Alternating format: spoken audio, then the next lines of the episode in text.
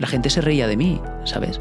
Los colegas, ¿eh? Vienen y se ríen. Ah, mira al youtuber. Ah, mira al tiktoker. Eso es duro. Y es donde más solo te sientes, ¿no? Claro.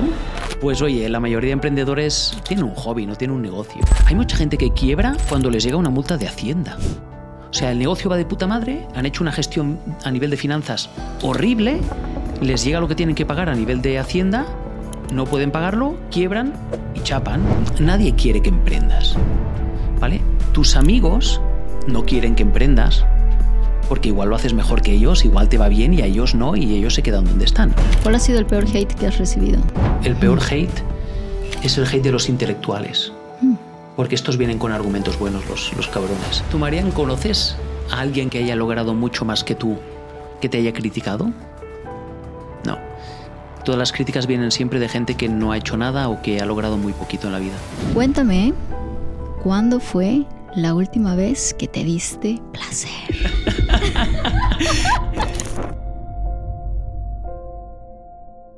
Hola, bienvenidos a un nuevo episodio de A lo Grande Podcast y hoy tengo a un invitado, como siempre digo, mega especial, pero que es realmente mega especial. Él es Jordi Segués, mentor, consultor y formador de marketing y ventas. Ha creado una base de más de 1,5 millones de seguidores entre todas sus redes sociales y ayuda a profesionales, a emprendedores a diseñar, crear, lanzar sus negocios digitales. Así que bienvenido Jordi a este espacio. Un placer estar aquí contigo, Marian. Qué guay, qué guay. Cuéntanos, Jordi, ¿qué es lo que haces a lo grande?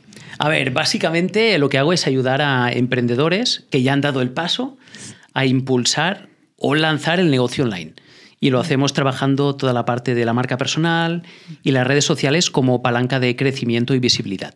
Y obviamente luego trabajamos otras cosas como toda la parte del marketing, las ventas, la persuasión y todo eso. Sí, me encanta Jordi. Y mira que en el mundo digital, bueno, no sé si es porque estoy dentro de este mundo, ¿no? Pero como que me encuentro constantemente bombardeada de ese tipo de mensajes de marketing, ventas, eh, genera uno cada 10, cada 20k, ¿no? Y a veces que, me, que me nublan la cabeza, ¿sabes? O sea, es como...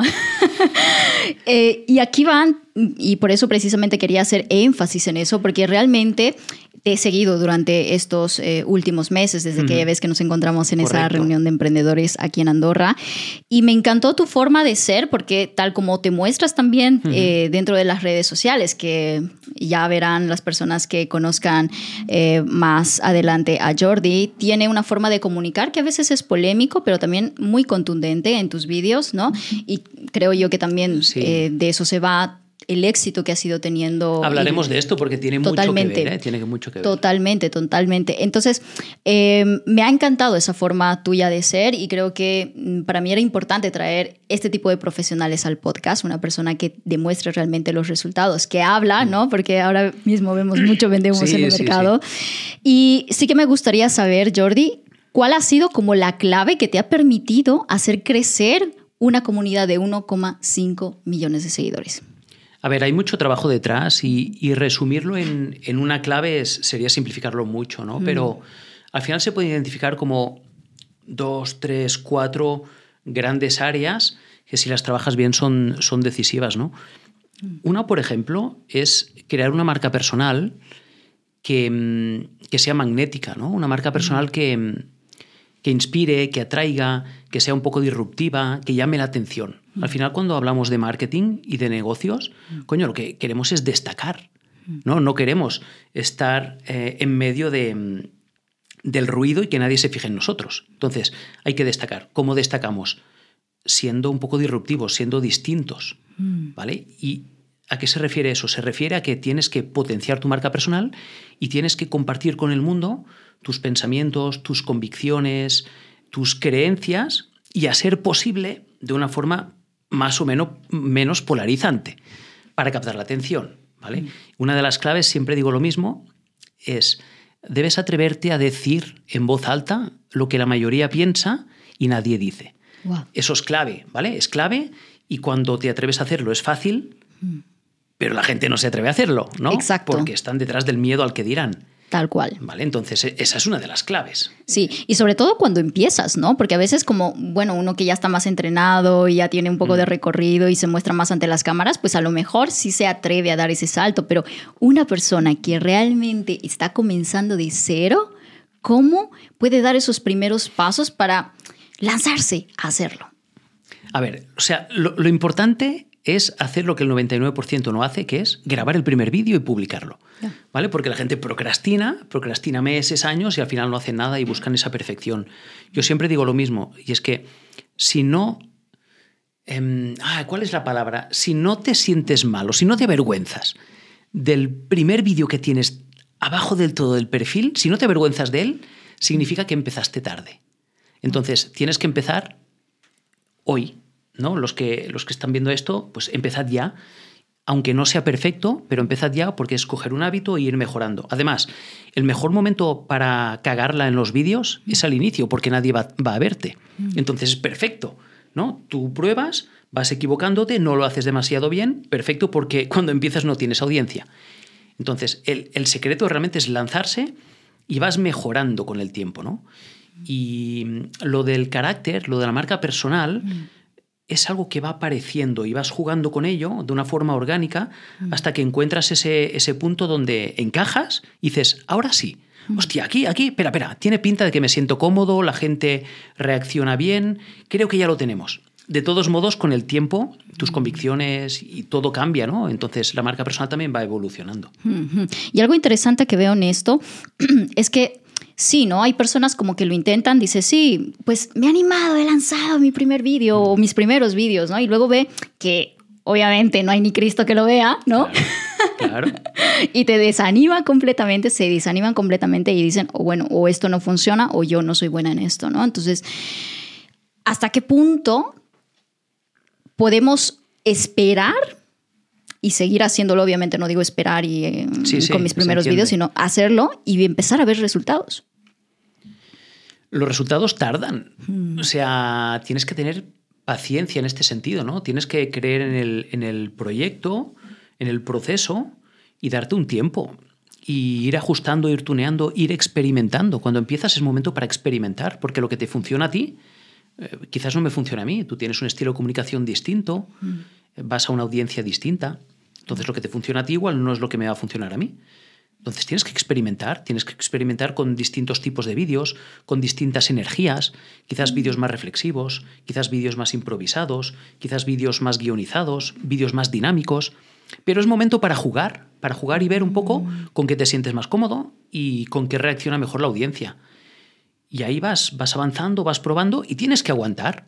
¿no? Mm. Tú cuando iniciaste el negocio, pues no empezaste a facturar lo que facturas hoy en dos días. Claro. Pues con la marca personal y las redes es lo mismo. Tienes una inercia y hasta que mm. todo no coge inercia, no empiezas a ver resultados.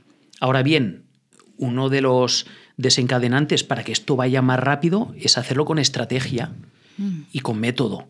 Eso ayuda, ¿no? O sea, yo mm. cuando empecé, yo creo que fui un pionero en TikTok en el mundo del marketing bueno, pues oye, se, dio así, fue de los primeros que empezó en el mundo hispanohablante a compartir valor y tips de marketing, ventas y negocios en TikTok.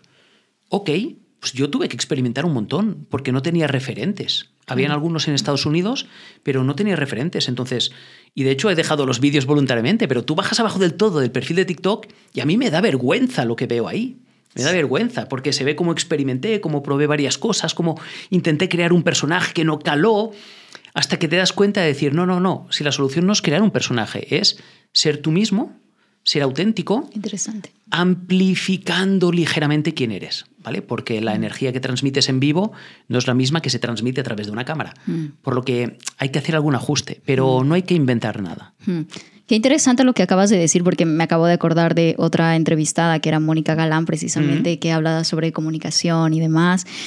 Eh, y ella decía, o sea, mostrarse frente a las cámaras es como, como sí, ¿no? O sea, obviamente la autenticidad, que es algo que estamos reforzando también aquí, esta idea, pero al final es como cuando tú vas a una boda, tú vas y te vistes de una manera distinta a lo que tú te vistes en el día a día, porque hay una etiqueta, hay un protocolo, hay un tipo de formalidad, mm, ¿sabes? Interesante. Eh, ¿Ves? Y es como, no es que dejas de ser tú, pero te estás presentando a un espacio con ciertas características que te invitan o te llaman a vestirte, comportarte, actuar de una manera diferente, pero sin perder quién eres. Eres tú. Simplemente estás vestida de una, una manera que cumple la etiqueta del espacio, ¿sabes? Sí. Me pareció bastante interesante. Es interesante. Em, yo, a mí me gusta tener cuidado con eso porque no quiero crear un personaje. Y, siempre digo lo mismo, ¿eh? cuando diseñamos una marca personal, obviamente la marca personal tiene que ser coherente con tu avatar, con tu audiencia, con el cliente que quieres captar. Porque aquí partimos de la base que usamos las redes sociales como herramienta para el negocio, ¿vale? Si quieres ser influencer, no entro. Pero si es para el negocio, tu marca personal tiene que ser coherente con el cliente que quieres que te compre. Pero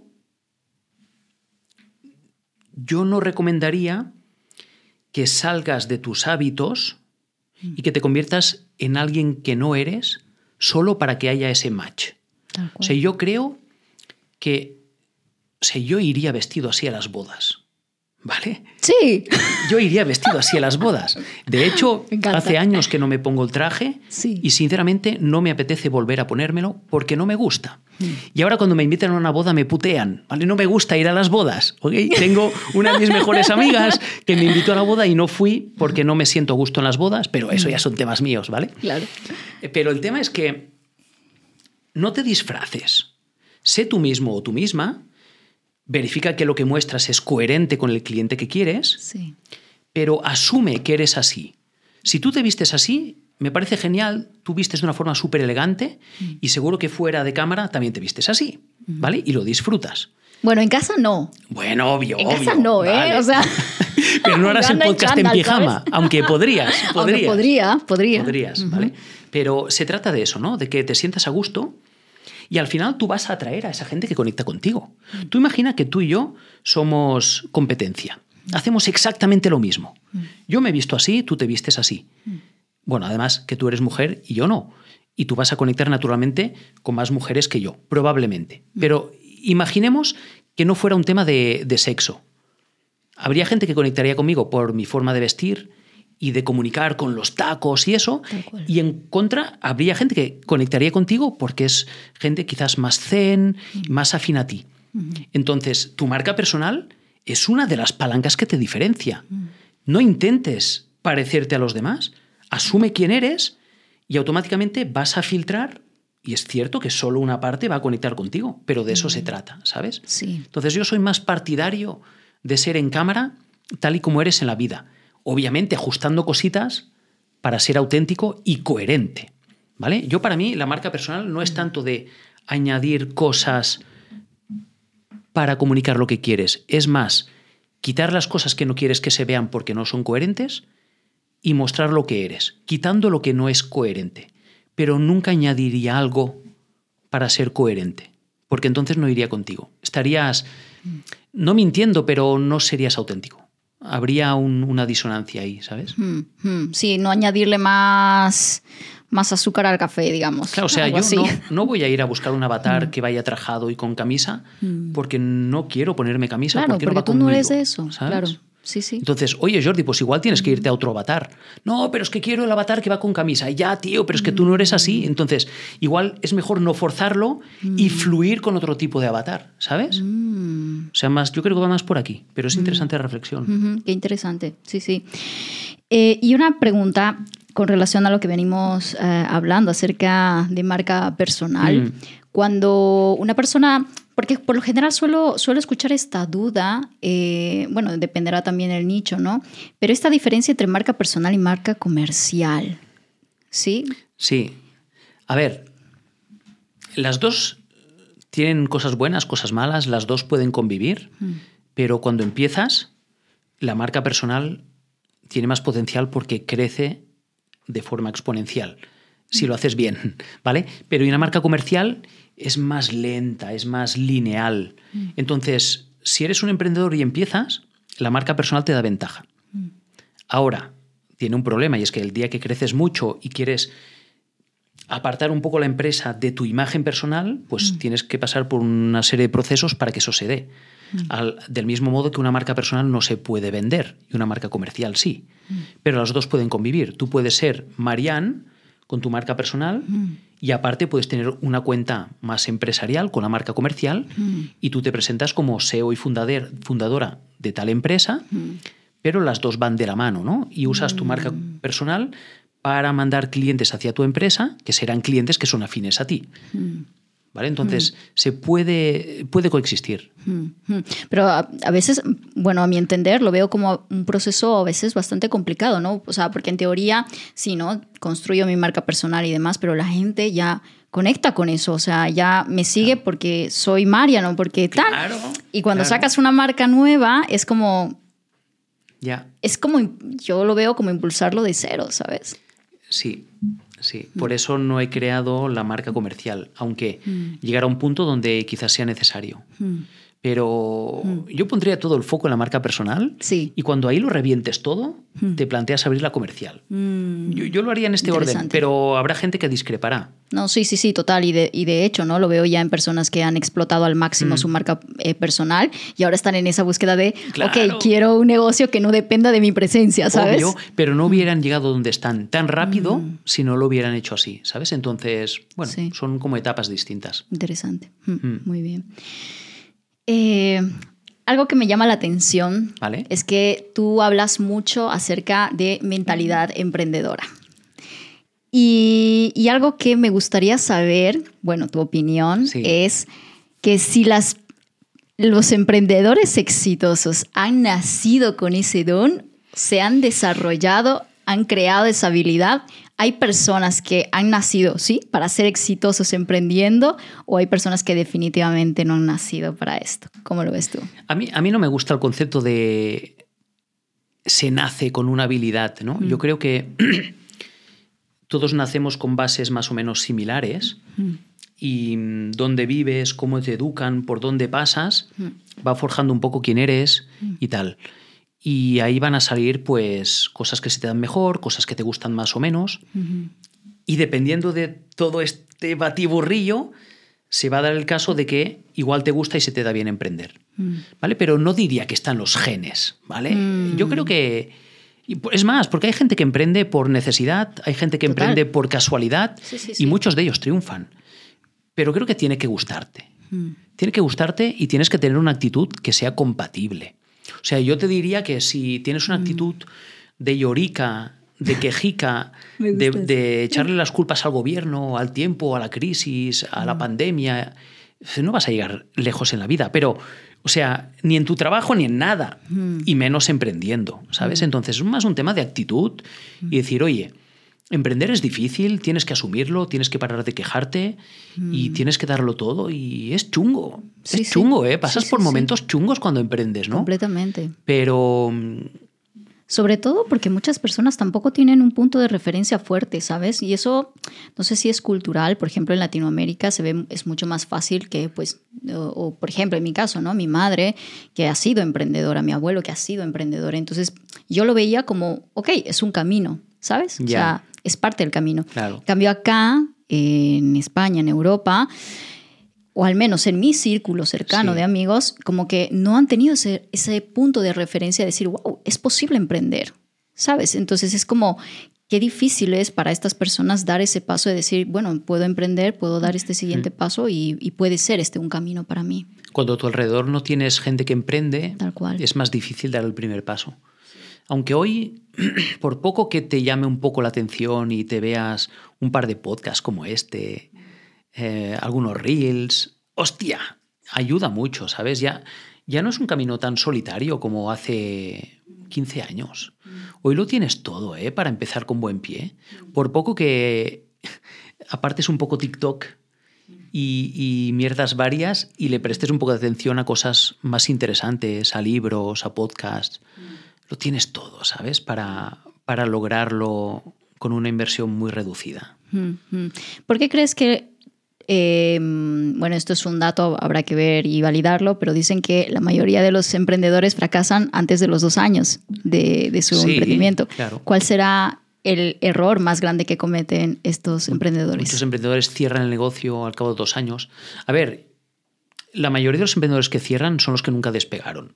O sea, te diría que su negocio se quedó en el, en el punto de un hobby. ¿Sabes? Un hobby es aquello que haces porque más o menos te gusta, en principio te gusta bastante, pero no ganas dinero, te cuesta más dinero del que ganas, ¿no?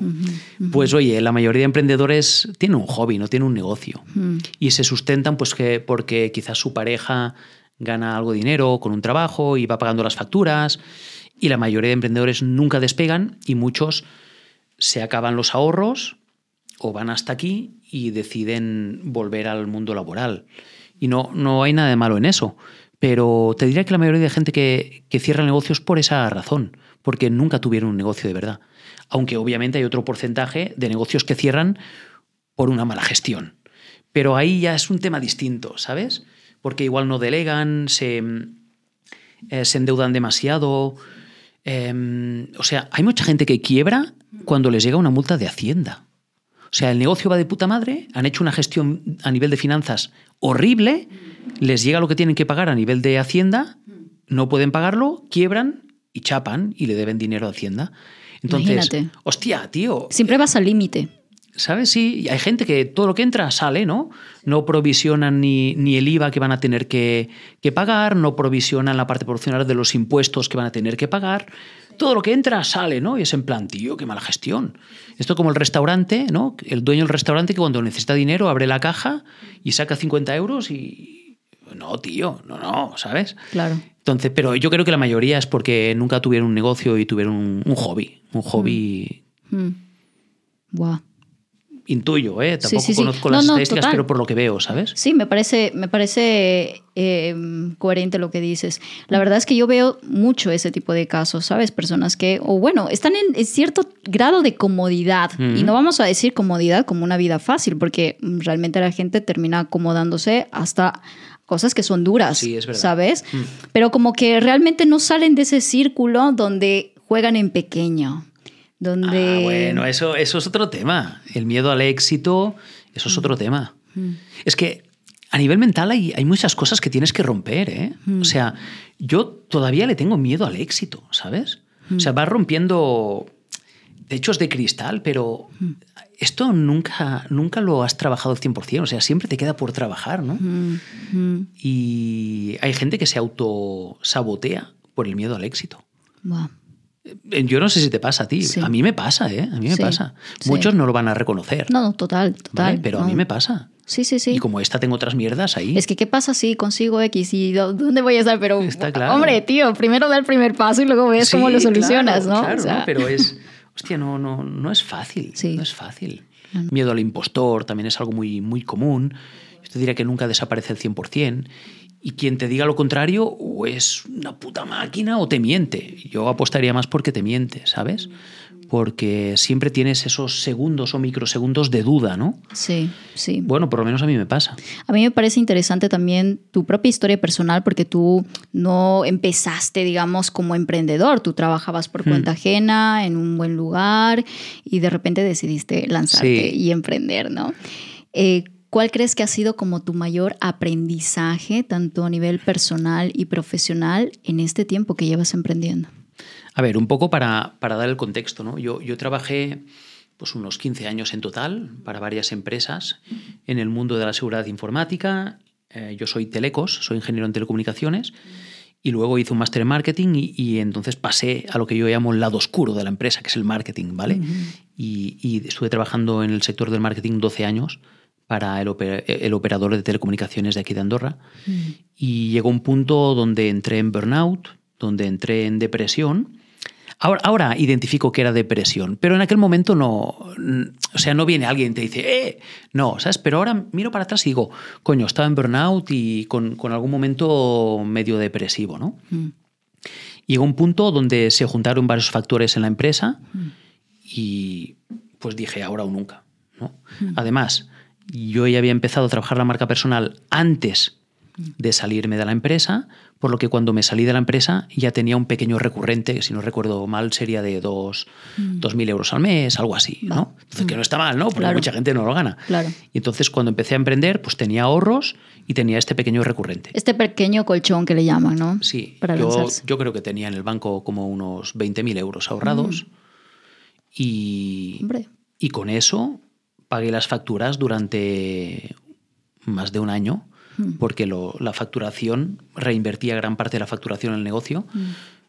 Y ese colchón a mí me ayudó a, a emprender. Claro, a estar tranquilo, ¿no? A, sí. a no estar con la soga en el cuello. Claro, claro, y hacer las cosas bien, a construir producto, Mm. crear marca personal. ¿Qué pasa? Que si tú dejas el trabajo, ya emprendes y no tienes ahorros ni facturación, ¿cómo vas a pagar las facturas? Total. ¿Sabes? Entonces yo siempre digo lo mismo, digo, y no es que me enorgullezca de ello, pero fue así, ¿no? Para mí fue la decisión racional de usar la táctica que llamo del mono, que es, oye, no, no sueltes una rama hasta que no tengas la otra, ¿no? Hay gente que es muy kamikaze, ok, vale, Sí, sí. oye, no sé, cada uno sabrá, ¿no? Yo no, yo no lo hice así, yo soy un tío más racional y además siempre he sido una persona con mucho miedo. Mm. Ahora ya no, pero toda mi vida ha sido un miedica. Y, y hoy es algo que yo comparto en redes, es decir, oye, eres un miedica, tío.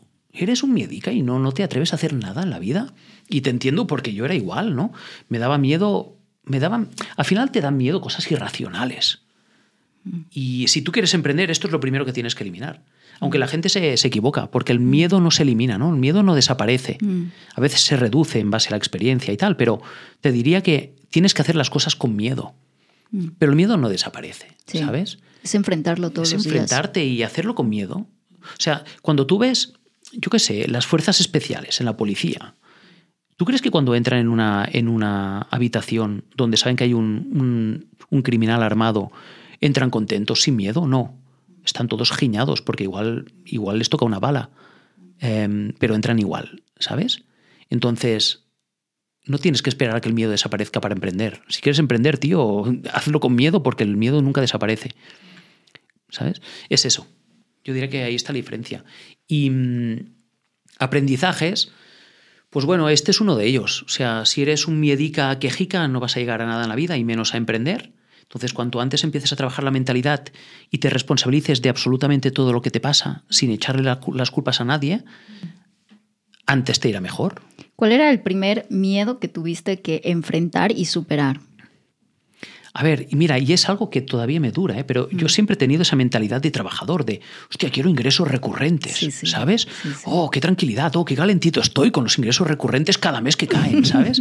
y cuando emprendes, Mm. hostia, no es fácil porque igual algún mes pinchas y el mes siguiente lo recuperas y cuando haces la media, ok, es el equivalente. Pero ¿sabes? Como que esta parte de la recurrencia y, y de, de ingresos predecibles, hasta que no construyes algo sólido, no lo tienes. Y eso da miedo. Eso da miedo. También el miedo al que dirán. Yo cuando empecé a trabajar la marca personal, que todavía tenía el trabajo, la gente se reía de mí, ¿sabes? O sea, cuando empecé en YouTube, la gente, los, los colegas, ¿eh? y lo digo así, y seguro que la gente entiende por qué, vienen y se ríen. Ah, mira al youtuber. Ah, mira al TikToker. Sí. Eso es duro. Te dicen con la, con, con la Sí, sonrisa, pero y es donde más solo te sientes, ¿no? Claro, claro. Estás solo, la gente se ríe de ti. No, en aquel momento, cuando empiezas, no sabes si va a funcionar o no. Te estás arriesgando, te estás exponiendo. La gente ve tus vídeos, te los comenta. No estás acostumbrado a que comenten cosas que haces en la vida real, ¿no? Eh, vi tu vídeo, hostia, lo que comentas. Es como que una situación nueva para ti, ¿no? Y sales de la zona de confort. Y la gente se ríe. Y a medida que vas creciendo, ves como las caras de tus colegas van cambiando. Y cuando llegas a 10.000, ah, hostia, felicidades, ¿eh? Sí, sí, gracias. Cuando llegas a 100.000, hostia, tío, ¿cómo lo has hecho? ¿Cómo, ¿Cómo va eso? Ah, ah, ya no se ríen, ahora te preguntan. Cuando llegas a 500.000, la gente te presenta y habla de ti a otras personas. Dicen, eh, que yo conozco a Jordi, ¿eh? Y cuando llegas al millón es en plan, hostia, tío, buah, ¿sabes? Como, sí, sí, ya. Yo siempre creí en ti. Sí, sí, sí, es verdad. Es- o sea, la, la gente es así de hipócrita, ¿sabes? Entonces, eso también te ayuda a ver quién son amigos de verdad y quién no. Mm, ¿eh? Porque de amigos todos tenemos muchos, pero amigos de verdad hay pocos. ¿eh? mm, mm. Y vas aprendiendo cosas, por eso te digo que Imagínate, no es fácil. para mí es, es esa parte más, la parte más dura, ¿no? Porque donde más creo yo que necesitas ese soporte Mm. es cuando menos el Claro. entorno creyente y lo veo y que tampoco hay que victimizarlo, ¿no? Porque al final es un reflejo de lo que nosotros mismos somos, que al final tampoco creemos mucho en lo que estamos haciendo, Claro. el entorno tampoco lo cree, está ahí en Claro. duda y es como cómo supero esa brecha. Por eso para mí es muy importante las personas de las que te rodeas y siempre lo hablo, siempre digo, o sea, en estos momentos estás empezando, estás a mitad, estás avanzando, siempre rodéate de las personas adecuadas, de las personas correctas, de las personas que también puedan impulsar tus sueños, que puedan darte aires y no cuestionarte las cosas, porque ya para cuestionarte te tienes a ti mismo. ¿no? Y eso es súper importante. Y ahí es tu círculo de emprendimiento, es tu mentor, es Mm. personas referentes para ti, ¿no? Mira, tú, Marian, ¿conoces a alguien que haya logrado mucho más que tú que te haya criticado? No. No. Todas las críticas vienen siempre de gente que no ha hecho nada o que ha logrado muy poquito en la vida. Entonces, cuando alguien te critica, antes de escuchar la crítica, pregúntate, ¿esta persona ha logrado algo? No, pues no escuches el consejo de alguien que no está donde tú quieres estar, ¿sabes? Hay matices, ¿eh? Hay matices, ¿vale? Pero la gente que lo logra, la gente que está por encima de tuyo, nunca te va a criticar, porque ellos han pasado por aquí y saben cómo es el camino. La gente que te critica es la gente que no ha conseguido nada. Son los miedicas, son los quejicas, son los que no quieren salir de la zona confort y que, se, y que lo que quieren es que fracases. Y si te fijas, en la vida, aparte de perfiles muy concretos, todo el mundo quiere que, que no... em- Nadie quiere que emprendas. ¿Vale? Tus amigos no quieren que emprendas porque igual lo haces mejor que ellos, igual te va bien y a ellos no, y ellos se quedan donde están. Entonces, tus amigos no te animan, incluso te frenan. Y la gente que te quiere, tus padres, tus hermanos, tampoco te animan demasiado, pero por una razón muy distinta, y es que no quieren que te caigas y te hagas daño, porque te quieren. Pero al final empiezas a mirar y dices, hostia, unos no me animan por envidia y otros no me animan para protegerme. Entonces, coño, como no seas capaz de apartar todo este ruido y de rodearte de personas que te impulsan y que han logrado más que tú y que son como tus guías, por eso es tan bueno contratar a mentores. A mí me ha cambiado la vida, ¿sabes? Pero está claro, ¿eh? O te rodeas bien o lo tienes complicado. Completamente, completamente. Hablemos de ventas. Hmm. ¿Cuáles crees tú que son los errores más grandes que cometen las personas a la hora de vender, de venderse en las redes sociales? Mira, el, esto yo, yo hago hace años que no ligo, ¿vale? Y ahora si tuviera que hacerlo, hostia, me costaría, ¿vale? Pero porque no tengo práctica. Vale. Pero, o sea, vender es como ligar.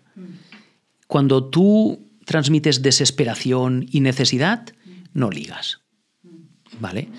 Por eso los malotes siempre ligan más, porque son unos pasotas, ¿no? Y, sí, sí. y- y bueno, Si, me, si quieres, me compras. Y si no, es mira. exactamente lo mismo, ¿no? Cuando tú estás tranquilo, tienes confianza en ti, no buscas la venta, incluso rechazas a clientes y dices, mira, tío, yo ya lo tengo todo resuelto. Tú sabrás. Si quieres que te ayude, me lo dices. Si no, es que no me importa. O sea, tengo 10 personas esperando, yo ya lo he logrado para mí. ¿Qué más me da? ¿no? Esta es la actitud para vender, porque esto transmite confianza, transmite convicción, ¿no? Y, esto tiene mucho que ver con la marca personal. O sea, una marca personal triunfa porque también tienes esta actitud en la venta, en el marketing y en la comunicación. Y es una actitud de yo sé dónde estoy, sé que he logrado, sé que lo que hago es bueno. Si te interesa, bien. Y si no te interesa o no estás de acuerdo, ¿qué más me da? ¿Qué, qué haces aquí? Si tienes el botón de un follow a, A un- nada. a un dedo de distancia, ¿sabes? Y en las ventas es lo mismo. En la venta es un tema de actitud. Tú le compras a alguien que tiene confianza y convicción. Y la venta es una transferencia de convicción. Si tú tienes convicción en lo que haces y cómo lo haces y eres capaz de transmitirlo, la otra persona percibe convicción. Y la convicción enamora. La convicción enamora y la convicción eh, vende. Entonces la gente te compra y llega un punto donde ya no estás vendiendo, es que te están comprando y tú no persigues a nadie, ¿sabes? Entonces es un tema de actitud. La venta es un tema de actitud. Y creer en el producto que tienes. Sí, eso es fundamental, ¿eh? porque si no eres un estafador, ¿sabes? Mm, Entonces hay dos cosas muy distintas, ¿eh? El producto y la venta. Mm. Y el error es que mucha gente me viene a ver y me dicen, Jordi, es que tengo un producto acojonante, pero es que no vendo, no lo entiendo, pero es que no lo entiendes, es que mi producto es muy bueno. Y es en plan, es que te enfocas en lo erróneo. Si tu problema no es el producto, tu problema es que eres muy malo vendiendo. O sea, tú puedes tener un producto espectacular, pero si lo tienes ahí encerrado en el cajón y nadie se entera que lo tienes y nadie entiende para qué sirve y cómo les puede ayudar, no te van a comprar. Entonces, el problema no es el producto, el problema es la venta. ¿Vale? La venta hace que te compren, el producto hace que se queden o que no te pidan un reembolso. ¿Vale? Pero hay que distinguir las dos. Entonces, pero el producto es fundamental. Claro, ¿vale? Porque ser un vendedor espectacular y no tener producto, a eso se le llama estafar. Claro, y además que eso tiene patas cortas. Hombre, claro. Completamente. Obvio, obvio, claro. No vas a llegar lejos en el negocio. Puedes hacer un pelotazo, Claro. pero luego te toca desaparecer. Buah, Como Claro. les ha pasado a muchos. Pues les ha pasado mucho, sí. Sí. Entonces, si tu plan es hacer esto, que no te lo recomiendo, no lo hagas con la no, marca personal. ¿Sabes? Bueno. Por favor, no. Hace un momentito hablábamos acerca de mentores y lo importante que es tener Mm. mentores. ¿Cuál es, quién, si quieres referirte a una sola persona, quién ha sido el mentor que más impacto ha tenido en ti? Es que he tenido muchos, tía. Mm. Y hay mentores que les pagas y les contratas. Hay mentores que te mentorizan solo a través de sus libros y no les pagas más que el precio de los libros. Y hay mentores que igual eh, ves en internet y aprendes de una forma totalmente gratis. ¿no? Entonces, depende de lo que consideres un mentor. Mm.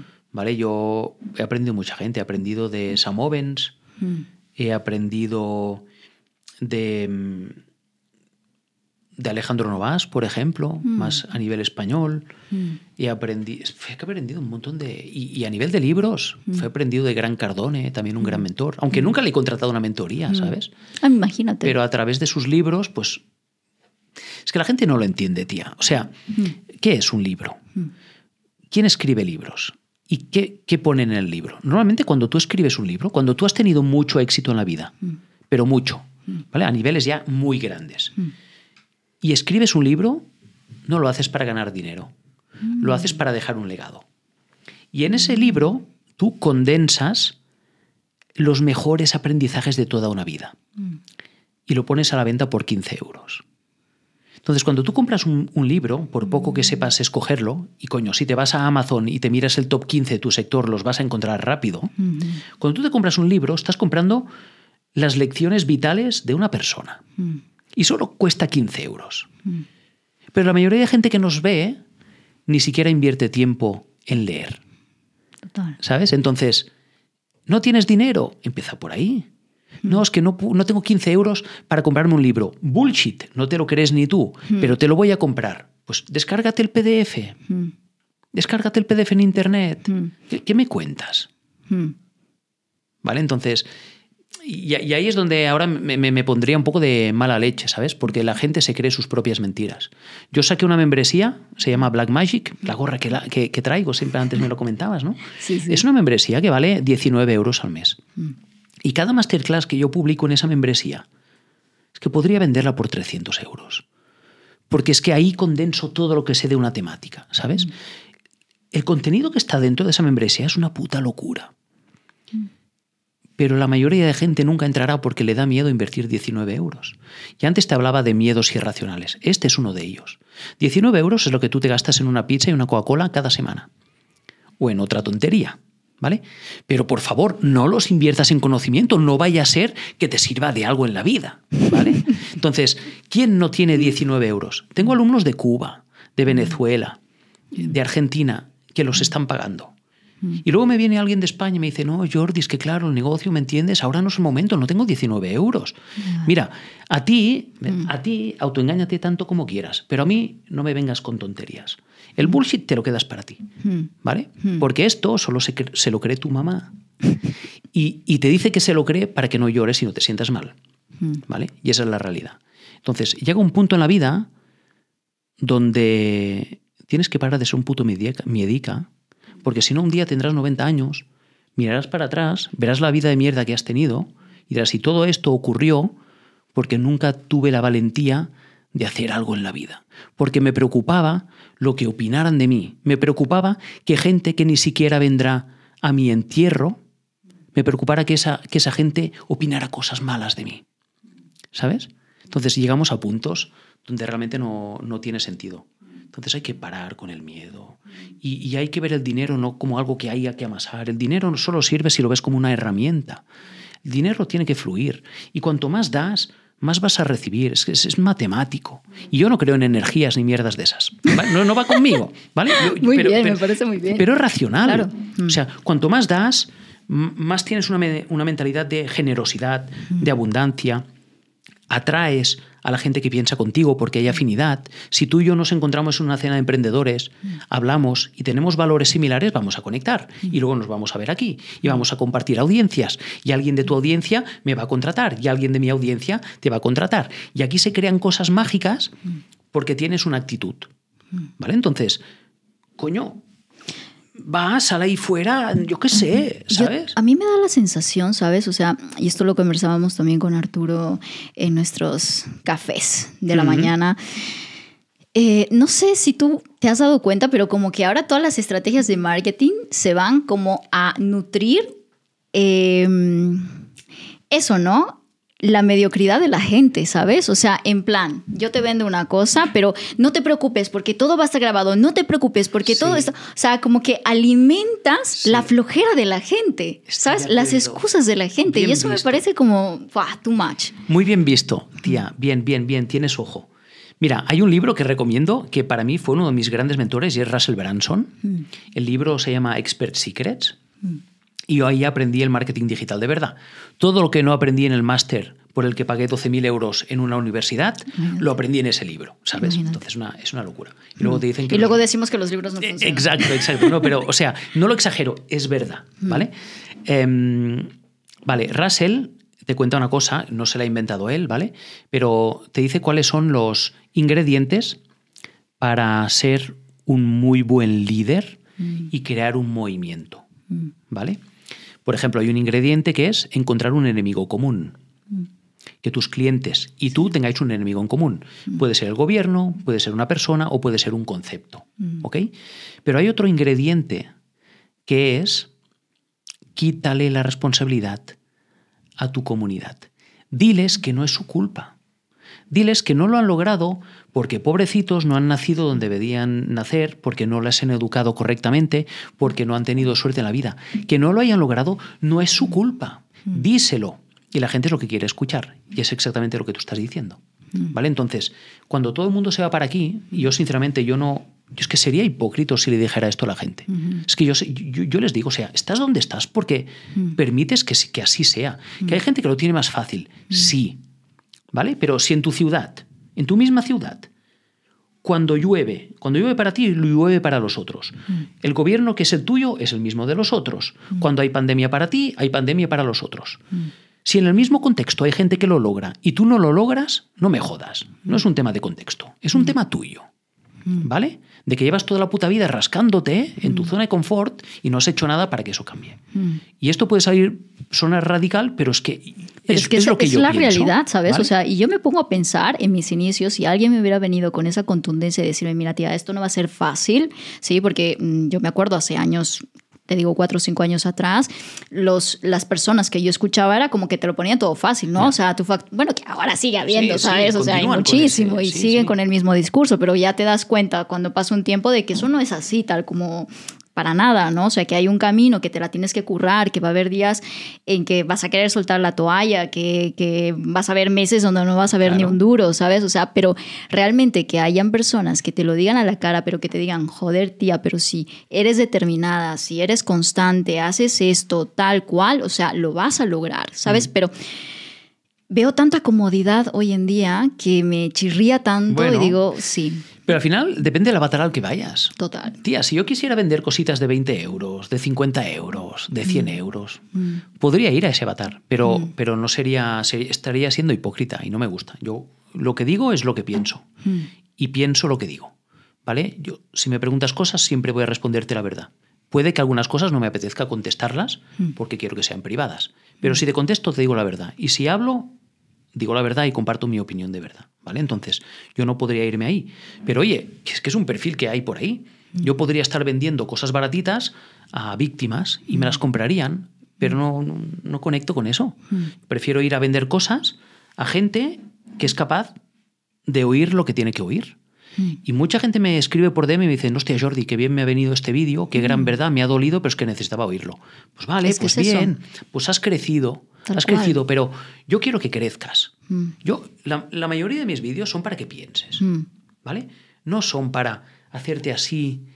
Y decir tranquilos, es que no es tu culpa, no te preocupes, no te muevas, el universo vendrá a salvarte. Tú solo piénsalo fuerte, piénsalo fuerte y el dinero caerá, ¿vale? Despiértate a las 5 de la ¿Vale? mañana, bíchate con agua No, fría pero y es sucederá. verdad. No, pero a ver, o sea, lo de las 5 de la mañana, tía, yo soy incapaz. Yo no sé a qué hora no, te levantas no, tú. ¿eh? Yo soy incapaz, ¿vale? Y, y tengo muchos hábitos por mejorar, aunque igual no toca levantarse a las 5 de la mañana. Para mí es más relevante decir cuántas horas tienes que dormir. Mm. ¿no? Tienes que dormir 8 horas, pues oye, ahí tienes una ventana de 8 horas que puedes avanzarla o Claro. retrasarla, ¿no? Pero bueno, pero mm, coño, por lo menos alguien que se levanta a las 5 de la mañana ha trabajado esto. Felicidades, ya es un primer paso. Claro. ¿Sabes? Por eso la gente que practica el fitness y que está mucho en forma, normalmente a nivel mental van mejor que los demás. Porque para, para estar cachas tienes que, te Necesitas tienes que currar. disciplina. ¿Vale? Exactamente.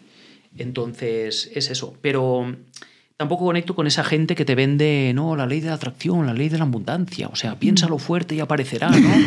Hostia, aparecerá Dios y luego te mueves el culo y, y le pones la acción. Porque solo con pensarlo no, ¿sabes? Claro, claro. Entonces, bueno, sí, cada uno conecta con estilos sí, distintos, sí, ¿no? sí, Yo creo que tú y yo conectamos público más, para, para todo, más ¿eh? con el mismo, pero también es importante que la gente que vea el podcast sepa distinguir quién se los está camelando con este discurso victimista, que ya te aviso, no se lo creen, pero lo hacen para vender, ¿vale? Y tú te lo tragas. Y quién eh, va más a saco, aunque sepa que va a polarizar y que va a perder ciertos perfiles. Que al mismo tiempo es el juego. O sea, nos interesa polarizar, ¿no? No te quedes en el medio, en la zona gris.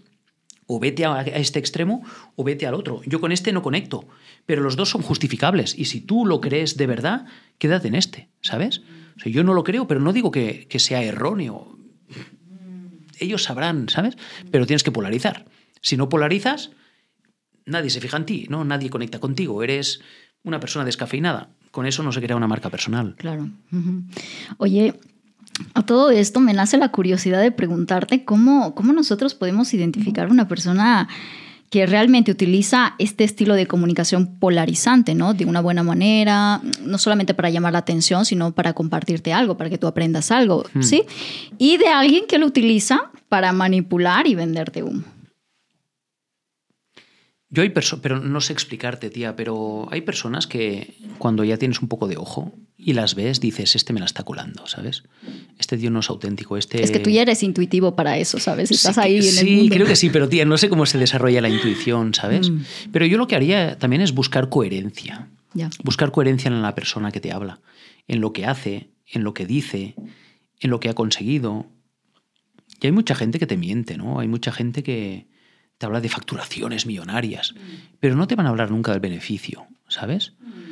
Eh, es- este es uno, por ejemplo, ¿no? O gente que te habla de que ha conseguido grandes cosas o van con relojes caros o coches caros, pero cuando les conoces y hablas con ellos, dices, tío, no, así no, ¿sabes? Entonces, ¿pero cómo detectarlo? No lo sé, tía. Pero hay que, hay que tener ojo. Sí, y verlos también, ¿no? La coherencia, como dices. Sí, hay, hay Sí. gente que, es, que no es No, a veces coherente. también es difícil, ¿eh? Porque las redes te muestran lo que te muestran, que tampoco ves toda la realidad. Ya, ya, Mm. pero si te muestran demasiado de algo, pues ojo, ¿no? No sé. Pero es verdad que esto nos perjudica a todos. Mm. Total. Porque a mí me mandan mensajes. eh, Oye, vende humos, ¿no? El otro día recibí un correo. "Eh, Eres basura humana. Digo, tío, no me conoces. Tienes puta idea de lo que hago, ¿sabes? Pero continúa así. Estoy seguro que con esta actitud te irá de puta madre en la vida, ¿sabes? Sí. ¿Cuál ha sido el peor hate que has recibido? Concretamente no me acuerdo, pero el, el Mm. peor hate es el hate de los intelectuales. Porque estos vienen con argumentos buenos, los, los cabrones, ¿sabes? Y saben cómo, cómo tocarte. Entonces, te duele, Mm. A veces aprendes y a veces tienes que ser capaz de decir, no, de aquí no hay nada que aprender, el cabrón lo ha hecho bien, pero no estoy de acuerdo, ¿sabes? Tal cual, tal cual. Eh, ese es el peor hate. El Sí. hate de los tontos que no dan para más en la vida no te afecta. Porque es que entras en su perfil, ves lo que ves y dices, pobrecito, ¿sabes? Y no tiene nada que ver con el dinero. ¿eh? Aquí la gente va a pensar que, Es que a veces la gente se piensa, ah, porque tienes dinero, crees que eres superior. No, no tiene nada que ver con el dinero. Tiene que ver con cómo eres, si eres buena persona, tu actitud, yo qué sé, cómo tratas a los demás. Mira, una cosa que dice mucho de la gente, tía, es cuando vas al restaurante con ellos, te fijas cómo tratan a los camareros. Y ahí ves cómo es la persona, ¿sabes? Esos son como señales que vas viendo, no sé. Interesante. Pero claro, por las redes no lo vas a ver. Sí, sí, sí, sí. Y además yo digo cuando te lo que tú dices, ¿no? O sea, un hate como, como muy bien argumentado y demás. Y digo, ok, se la ha currado, pero yo digo, ¿quién se puede tomar la molestia Exacto. de escribirte cosas así? Digo, o Exacto. sea, ¿Cuánto tiempo tienes, eh? Exacto, ¿cuánto tiempo? O sea, mi primera pregunta es eso, ¿cuánto tiempo tú tienes para poder hacer eso? O sea, ¿a qué estás dedicando tu De ahí, vida? de ahí sale un vídeo de YouTube. Pero has decidido poner tu energía en escribirme a mí Total, en lugar de crear. ¿No? Te- Absolutamente. ¿Ves? ¿Ves el cambio de chip? in- increíble. Muy bien. Y para antes de pasar a nuestro siguiente bloque, eh, quiero recordarles que si aún no estás suscrito a nuestra newsletter, lo hagas ahora mismo. Justo debajo de este video encontrarás un enlace donde puedes suscribirte a nuestros correos semanales donde te enviaremos tips, contenido de valor para que tú puedas emprender a lo grande. Muy bien, Jordi, vamos a entrar a uno de los bloques que llama mucho la atención aquí, eh, pero yo quiero que lo hablemos como bastante aterrizado, ¿sí? Vale, Porque vamos a hablar de números, vamos a hablar de facturación, evidentemente, y entender también el detrás de esa facturación, ¿ok? Jordi, ¿cuánto factura tu negocio al año y cuáles son tus, eh, vamos a llamarlo así, tus servicios o tus productos que son los más para ti hits, los fuertes? Sí, a ver, mi negocio es muy, es muy sencillo, ¿vale? Este último año, en 2023, pues no, no he hecho el cierre, pero te diría que hemos facturado como unos 330, 340 mil, aprox. ¿Vale? El objetivo para el 2024 es el millón, a ver si lo logramos. Mm, Muy bien. Y detrás de esto, básicamente, hay tres productos. El más importante, que es de donde te diría que viene el 80% de la facturación, que es la mentoría, que dura seis meses, seis meses, que se llama Highscore, que es la mentoría donde yo ayudo a emprendedores a lanzar e impulsar el negocio online. ¿vale? Esta mentoría tiene un precio de 5.500 euros. Vale. Y la mayor Al día de hoy, la ¿eh? Al día día de de hoy. hoy, sí, eh, exactamente. Eh, y de aquí viene el 80% de los, de los ingresos, de la facturación. Luego tendro- tengo la membresía, Que lo lanzaste hace poco. la ¿no? lancé hace muy poco. Yo creo que hasta el momento la membresía ha facturado como, yo qué sé, unos 50.000 euros o así. Desde que la lancé en noviembre, si no recuerdo mal. O sea, tiene como tres meses, ¿no? Tres, cuatro meses, algo así. Y luego tengo otro producto que es un mid-ticket de 950, que es una formación grabada donde ayudo con el tema de la marca personal y las redes sociales, pero que es una formación que realmente no impulso y ahora mismo está cerrada y solo la vendo cuando me interesa, cuando alguien me la pide, ¿vale? Y puntualmente, no, no le dedico foco. Vale. Por eso digo que el negocio es muy simple, ¿eh? Sí, viene prácticamente todo de la mentoría High Ticket. Qué interesante, ¿no? Un negocio minimalista. Mm. Pero que también son tus fortalezas, ¿no? O sea, a las que les dedicas tu tiempo y puedes Sí. también trabajarlos mejor. Sí. Muy bien.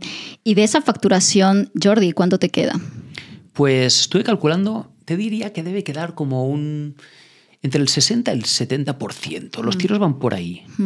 Vale, ya te digo, ¿eh? tengo, tengo que hacer el cierre y calcular cómo Sí. es debido, pero Sí, pero aquí estamos hablando de rangos. sí, los tiros van por ahí. Vale. Es como un 70% de margen, sí. Sí. Y tus costos se van sobre todo publicidad, equipo, que es la... Pues mira, yo ahora mismo no hago publicidad, es todo orgánico, pero este año quiero invertir fuerte en Publi. Entonces mi gasto se va a disparar y, y mi margen va a reducirse, ¿vale?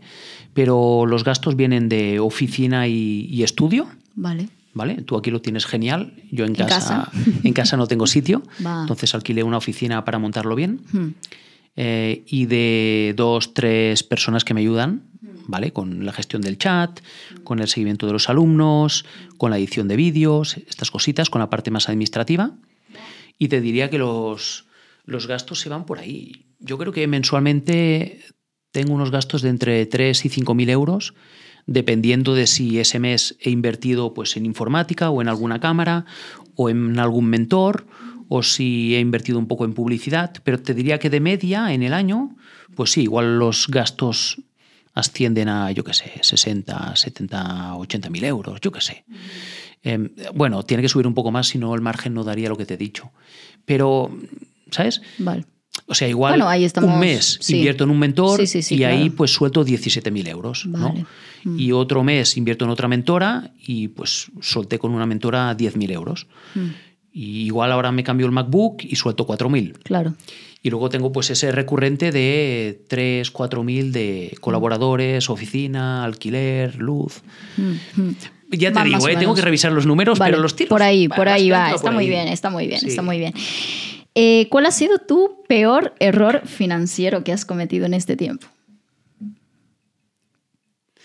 No, no, no la he cagado. Mm. No la he cagado. O sea, no he tenido nada que digas, mierda. No, ¿sabes? Pero, Sí. pero por ejemplo, cuando hago pruebas con publicidad para validar un embudo de ventas, ahí siento que seguramente podría optimizar el presupuesto, gasto más de lo que debería para hacer las pruebas. ¿eh? Ahí es un punto de mejora, probablemente. Mm, Y mm, con las inversiones tengo cuidado, la verdad es que lo controlo bastante bien, creo que sé controlarme y no comprar más, más conversaciones de las que tocan, conversaciones, eh, eh, formaciones. formaciones. Mm, Y ahora, por ejemplo, es curioso, pero estoy en un momento donde necesito aprender a invertir mejor el dinero. ¿sabes? ¿Qué parte reinvierto en el negocio? ¿Qué parte saco del negocio para diversificar? Sí. Y ahora, pues actualmente es uno de los, no problemas, porque no, está guay tener este problema, pero es como una de las preocupaciones. Es decir, oye, vale, y ahora que he hecho caja, ¿qué hago con ese dinero? Exacto. Para no quemar, o sea, no lo voy a quemar en un coche de 100.000 pavos, no Claro, tiene sentido, ¿sabes? claro. Vale, vale. Y de, de hecho, a eso iba mi siguiente pregunta, ¿no? ¿Cómo decides tú en qué invertir en tu negocio? Hmm. Pues es que mi negocio es muy simple. Mm. Inversión en herramientas, Sí, ¿vale? Ca- calidad audiovisual, porque al final mi marketing es la creación de contenido, ¿no? claro. Inversión en colaboradores, ahora tengo que empezar a hacerla fuerte, Sí. porque necesito gente que me ayude full time, Mm, porque si no el negocio no va a avanzar. mm. Y, Y que de hecho me sorprende ¿eh? que tengas dos, tres personas Ya. apoyándote. Vaya caña, ¿eh? ya, ya, sí, pero ya empiezo a estar cansado, tío. Claro. O sea, desgasta, ¿sabes? Claro. Te da mucho margen, pero desgasta. Sí, sí. pero bueno, aprendes mucho. A mí me gusta dominar muchas cosas antes de delegarlas. Mm. Igual es un error, pero luego delego con mejor criterio, Mm, ¿sabes? mm. Claro, porque ya Y- conoces bien toda la dinámica Claro, y los puedes formar mejor a la persona, no sé, ¿sabes? Tal cual.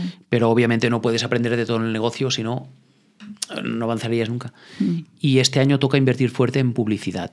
Mm, Así que yo creo que se irá mucha pasta en Publi. mm. Pero si lo te hacemos permite bien, la crecer, facturación. claro, total, total. Y claro. además que tienes productos que están ya validados y que puedes Sí. decir, bueno, va- hay que darle caña ahora a Sí. la publicidad. Y la publicidad siempre al final son ajustes que vas haciendo en el camino. ¿no? Exacto. Y Todo- luego en mentores, ¿eh? también. Eh, Invierto mucho ¿eh? en formación y mentores. Ya te veo. Y, y- y me encanta. O sea, a veces tengo que frenarme porque es en plan, no, no, no, guárdate tiempo para trabajar, no solo para aprender. También es importante, ¿no? Hay gente Claro, que procrastina aprendiendo toda la vida. To- Total, total, total, total. Pero yo qué sé, el 2023, creo que estuve contando, igual he invertido, no sé, qué sé, 40.000 euros en mentores. Mira, Yo creo que los tiros van por ahí. Y el año anterior, pues invertiría unos 20, 30, Sí. no lo sé. Y cuando vas con estos mentores, tú vas con esa mentalidad eh, de, ok, con esta persona quiero pues conseguir este objetivo financiero o es más una sensación de aprendizaje. Hay un poco de todo. Por ejemplo, yo contraté a una mentora, que es Sara Alonso, de ventas, y si no la conocéis, os recomiendo que la sigáis. Y ella me ayudó un montón para mejorar mis habilidades de cierre de ventas. Mm. Y a ella iba directo a eso, ¿vale? Mm. Porque ella es especiali- eh, especialista en esto y dije, Ya. Sara, eh, quiero que me transmitas lo que tienes aquí, ¿no? Claro, Y, sí, sí, sí. y ahí iba, iba más a- enfocado. Pero hay otros mentores donde a veces entras por una razón y te llevas otra muy distinta, otra cosa muy distinta, igual o más valiosa, ¿vale? Sí. Entonces hay mentores que te ayudan más en el tema mental, Mm. en el tema de romper creencias, de, de dar una pata en el culo cuando la necesitas. Pues yo también necesito a veces que me dé una pata en el culo, porque yo no yo puedo dársela a los demás, pero necesito que alguien me la dé a mí, ¿sabes? Entonces también contratas mentores para eso, ¿eh? No, total. Yo creo que donde más, al menos en mi caso, ¿no? Donde más busco mentores es eso, ¿no? Como mentalmente romper barreras, de decir, joder, tía, lánzate, ya hazlo, o abre, o crea algo, esto, ¿sabes? O sea, eso es lo que, en mi caso, creo que me ayuda más. A mí es lo que más impacto ha tenido. ¿eh? Sí, sí, sí. Pero hay que combinarlo también con conocimientos un poco más técnicos. Hombre. Pero si no trabajas esto, eh, no vas a ningún lugar. O sea, esto es lo primordial, esto y la actitud, ¿eh? mentalidad de actitud. Y luego tú podrías ser... Es que hay mucha gente que se frustra, tía, porque te dicen, hostia, es que mira, mi competencia trabaja peor que yo y gana más dinero. Y no entienden que, que, no es un tema de, calidad del servicio del producto, es un tema de, actitud, de ambición, de venta, de comunicación. Y la gente se frustra y es en plan pero eh, lo primero, ¿por qué coño te fijas en la competencia? Hmm. ¿Qué, ¿Por qué gastas tiempo enfadándote con alguien que lo está haciendo bien? Yo creo que es parte de la naturaleza humana. ¿eh? vale, pues, pues tenemos que ser conscientes, conscientes y decir, no, Jordi, para, aparta a esta gente, o sea, obsérvales para aprender hmm. y aplicar hmm. lo que estén haciendo mejor que tú, pero no lo veas como, joder, que se han pensado. No, no, no, no, míralo y di, espera, espera, espera, Jordi, te está jodiendo ¿eh? que lo haga bien, te entiendo, pero ¿qué está haciendo mejor que tú? ¿Qué puedes mm. aprender de él? Mm. Esa es la pregunta. Mm. O sea, ve con esta pregunta. Entonces, hay, mucha gente que no gana dinero, le va fatal, tiene un empleo, están frustrados, no, joder, esta gente que tiene dinero, qué estafadores. Tíos, que no vas a llegar a nada en la vida porque entras mal.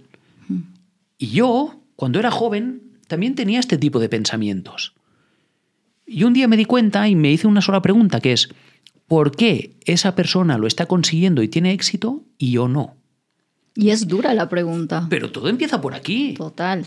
¿Vale? Porque entonces empiezas a buscar y empiezas a detectar, aunque la persona no te caiga bien, empiezas a entender que está haciendo bien. Claro. Porque que alguien no te caiga bien no significa que no puedas aprender de él. Total. La gente confunde las cosas, ¿sabes? Total, es en vez de decir, ok, no lo quiero ver o lo odio o, lo critico, decir, ok. Seguro que es un estafador, seguro que vende humo. Total. Espera, espera. A ver, vamos a racionalizar. ¿A cuánta gente le llamas vende humos? A muchos. Ok. ¿Cuántos de ellos están en prisión? Ninguno. ¿Por qué? Bueno, no, porque, claro, no les han pillado, ¿no? Llevan cinco años haciendo esto, nunca les han pillado. Con todo el dinero que han ganado, ¿tú crees que no hubiera podido haber cientos de clientes que les denunciaran? Mm. ¿Tú realmente crees que son estafadores? Mm. ¿O es lo que quieres creerte para sentirte bien contigo mismo y creerte que todos los que tienen dinero es porque son malos? No, eh, es verdad. El problema es que nos educan para pensar estas cosas. Sí, sí, sí. ¿Sabes? Nos educan para pensar que la gente que tiene dinero es mala, ha hecho cosas raras, ¿no? Incluso el Estado. El Estado criminaliza a la gente que tiene dinero. ¿Qué se han pensado? Que paguen impuestos. Tío, tío, pero relájate, hmm. porque España se está pasando. Hmm. Yo no estoy en España, yo soy de Andorra, soy andorrano. Hmm. Tú estás aquí también, ¿vale? Pero la gente que está en España es tonta. O sea, estás maltratando a la gente que crea riqueza, que crea sitios de trabajo y que más impuestos paga. ¿Qué crees que van a hacer? ¿Se van a ir? ¿Y quién se va a quedar en España? Los tontos que no ganan dinero. Entonces, eh, no, pero el Estado proveerá. A ver, es que eres tonto. El Estado es el dinero que ponemos entre todos, mm. capullo. Si se... Mira, esto es como, como en tu casa. Tú imagina, ¿no? Cuando eras estudiante, no sé si compartiste piso o no. Mm. Pero bueno, hay gente que comparte piso, ¿vale? estás en un piso ahí en Barcelona, un piso que cuesta una pasta, y sois cinco personas en el piso. Mm. Y tenéis una cajita. ¿Vale? Y cada semana todo el mundo tiene que poner 50 euros o 20 o lo que sea para las compras de la semana. Y todo el mundo tiene que participar en la limpieza de los platos, en fregar el suelo, ¿no? Cuando estudias, pues este es el juego. Vale. Si todos ponemos 50 euros y todos comemos la misma cantidad de comida, está guay. Pero ¿qué pasa cuando alguien empieza a no poner dinero? ¿O qué pasa cuando alguien come mucho más que el resto? ¿O qué pasa cuando alguien nunca hace la limpieza de la casa. Hmm. Lo que pasa es que la gente que se esfuerza, si ven que no pueden cambiar la situación, se van. Se van. ¿Y quién se queda en el piso? Los que no ponen dinero y los que no limpian. Qué interesante analogía. Entonces, es exactamente así, pero la gente no quiere entenderlo, ¿sabes? Hmm. Hmm. Entonces, continúa criticando a la gente que tiene dinero. Adelante. Te irá bien en la vida con esta actitud, ¿sabes? Tal cual. Bueno. Eh, Jordi, ya para terminar, mm. ¿cuál sería tu mayor consejo que darías a alguien si tú volviendo atrás, que estás empezando de nuevo, ¿qué consejo le darías a esa persona para que no cometiese ese error o para que hiciera cierta cosa de manera determinada? más que mm, evitar errores, yo animaría a que la gente empezara antes Mm, y dejara de paralizarse por el miedo, mm. que hicieran las cosas, que se atrevieran, que dejaran de ser unos quejicas y unos miedicas. Yo, yo esto empecé a hacerlo tarde, o sea, yo soy consciente, ¿sabes? Sí. Ojalá cuando yo tenía 20 años hubiera venido Claro. alguien como Jordi a darme un par de, de hostias y decir, Jordi, ponte las putas pilas. Sí. ¿Vale? Y, y es eso, es un tema de actitud. Trabaja tu mentalidad, deja de tener miedo, deja de quejarte y entiende que nadie vendrá a salvarte. Estás solo en la vida. Naces solo y mueres solo. Y puedes rodearte en el camino de personas que te aman. Pero cuando te mueres, te mueres solo, ¿sabes? Y es duro, lo sé, ¿vale? Hay gente aquí que no tolera que se hable de la muerte. Pero es la realidad y nadie va a venir a salvarte. Entonces, hay gente dispuesta a ayudarte si tú estás dispuesto a dar el primer paso. Pero si tú no das el primer paso y no te implicas y no inviertes un poco en ti para que otros te ayuden, y estoy hablando de mentores, nadie va a venir a ayudarte. Muy bien, Jordi. Así cerraría, Bien lo dicho, siento porque hemos dicho. cerrado aquí no, no, no, con, un toque un poco pesimista, No, pero es que verdad. Que, que va, que va. Me parece súper, súper eh, reflexivo además. Mm. Em, mi siguiente pregunta, estas, yo siempre digo para cerrar, pero vienen dos cosas Vale, más bien, para bien, cerrar. vale, vale. Eh, la semana pasada comenzamos con un juego con mis entrevistados, que ahora vamos a participar los dos. Qué miedo. No, no, no, no, es Vale, no, ok. no te tiene que dar miedo, ¿vale? Vale, vale. Eh, y bueno, mi entrevistada lanzó una pregunta para la siguiente persona que Ah, venga al podcast, Muy ¿ok? bien. No sabía quién venía, o sea, que lanzó la pregunta tal cual y me pidió que te hiciese esta pregunta Venga. de esta manera determinada. Vale, porque vale. hasta me lo pidió que lo hiciese con un tono de voz específico, ¿vale? Vale. Vale, muy bien, Jordi. Cuéntame, ¿cuándo fue la última vez que te diste placer? La entonación es importante, la entonación es importante.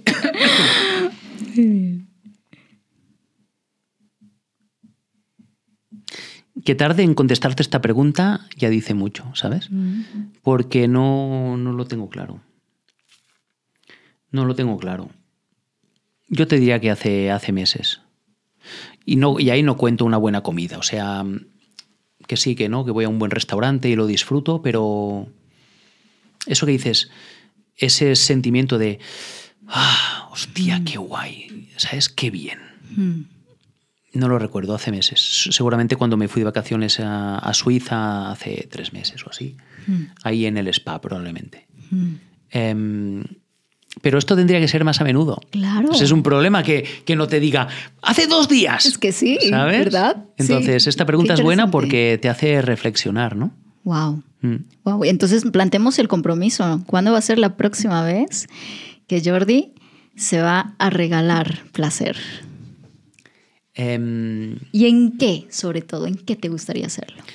pues mira, eh, con mi mujer tenemos pendiente ir a un spa aquí en Andorra Mm. De un regalo que nos hicieron y como no nos pongamos las pilas se va a caducar. Pues entonces ya mismo. ¿eh? Entonces el objetivo es que va en dos semanitas, dos, tres semanitas lo hagamos. Sí, muy Ah. bien. No lo postergues. No, sí, exactamente. Como, como Sí, todo en la vida. sí.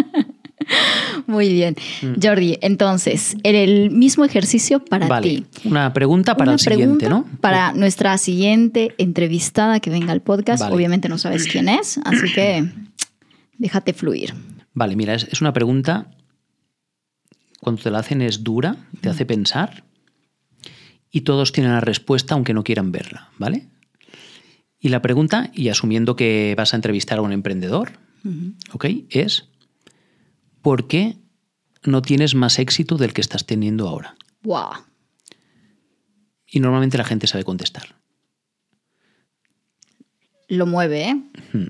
¿Por qué no estás teniendo más éxito? ¿Por qué no has crecido más de lo que estás ahora, no? Mm. Interesante. Y ahí salen las cosas Y ahí salen que no, ah, que no aceptas, que sabes que petardeas y no estás mejorando. O sabes que estaba en tu mente, pero no eras capaz de decírtelo Sí, realmente, sí. ¿no? ¿Por qué estás en este punto y no, has- y no, no estás a, a un nivel superior? ¿no? ¿Qué está pasando? ¿Por qué? Pero sinceramente, ¿eh? no me vengas con historias, no. Sinceramente. Y ahí normalmente pues salen el miedo al éxito, eh, qué dirán de mí, todavía no me he atrevido a exponerme en redes, yo qué sé, ahí salen, o sea, lo bueno es que salga esto, ¿vale? No me vale lo de, no, porque claro, no, ¿sabes qué pasa? Que he que no tenido tuve gastos. tiempo. No, no, no vengas con estas, ¿vale? O sea, en serio, tío, en serio. Eh, sinceramente, mirando en el fondo, Sí. ¿por qué no tienes más éxito del que estás teniendo ahora mismo? Perfecto. ¿Vale? Perfecto. Así que esta es la pregunta. Pues muy bien, Jordi, muchísimas gracias. He disfrutado muchísimo de esta también. entrevista y espero que nos veamos en una siguiente oportunidad. Seguro que sí. Muchas gracias por la invitación, María. Muchas gracias, Jordi. Un placer. Y bueno, con eso terminamos este episodio. Ya sabes que si te ha gustado, no te olvides a darle like a este video y suscribirte a nuestro canal. Y con eso, recuerda que hagas lo que hagas, siempre hazlo a lo grande. Nos vemos en la próxima. Adiós. Chao, chao.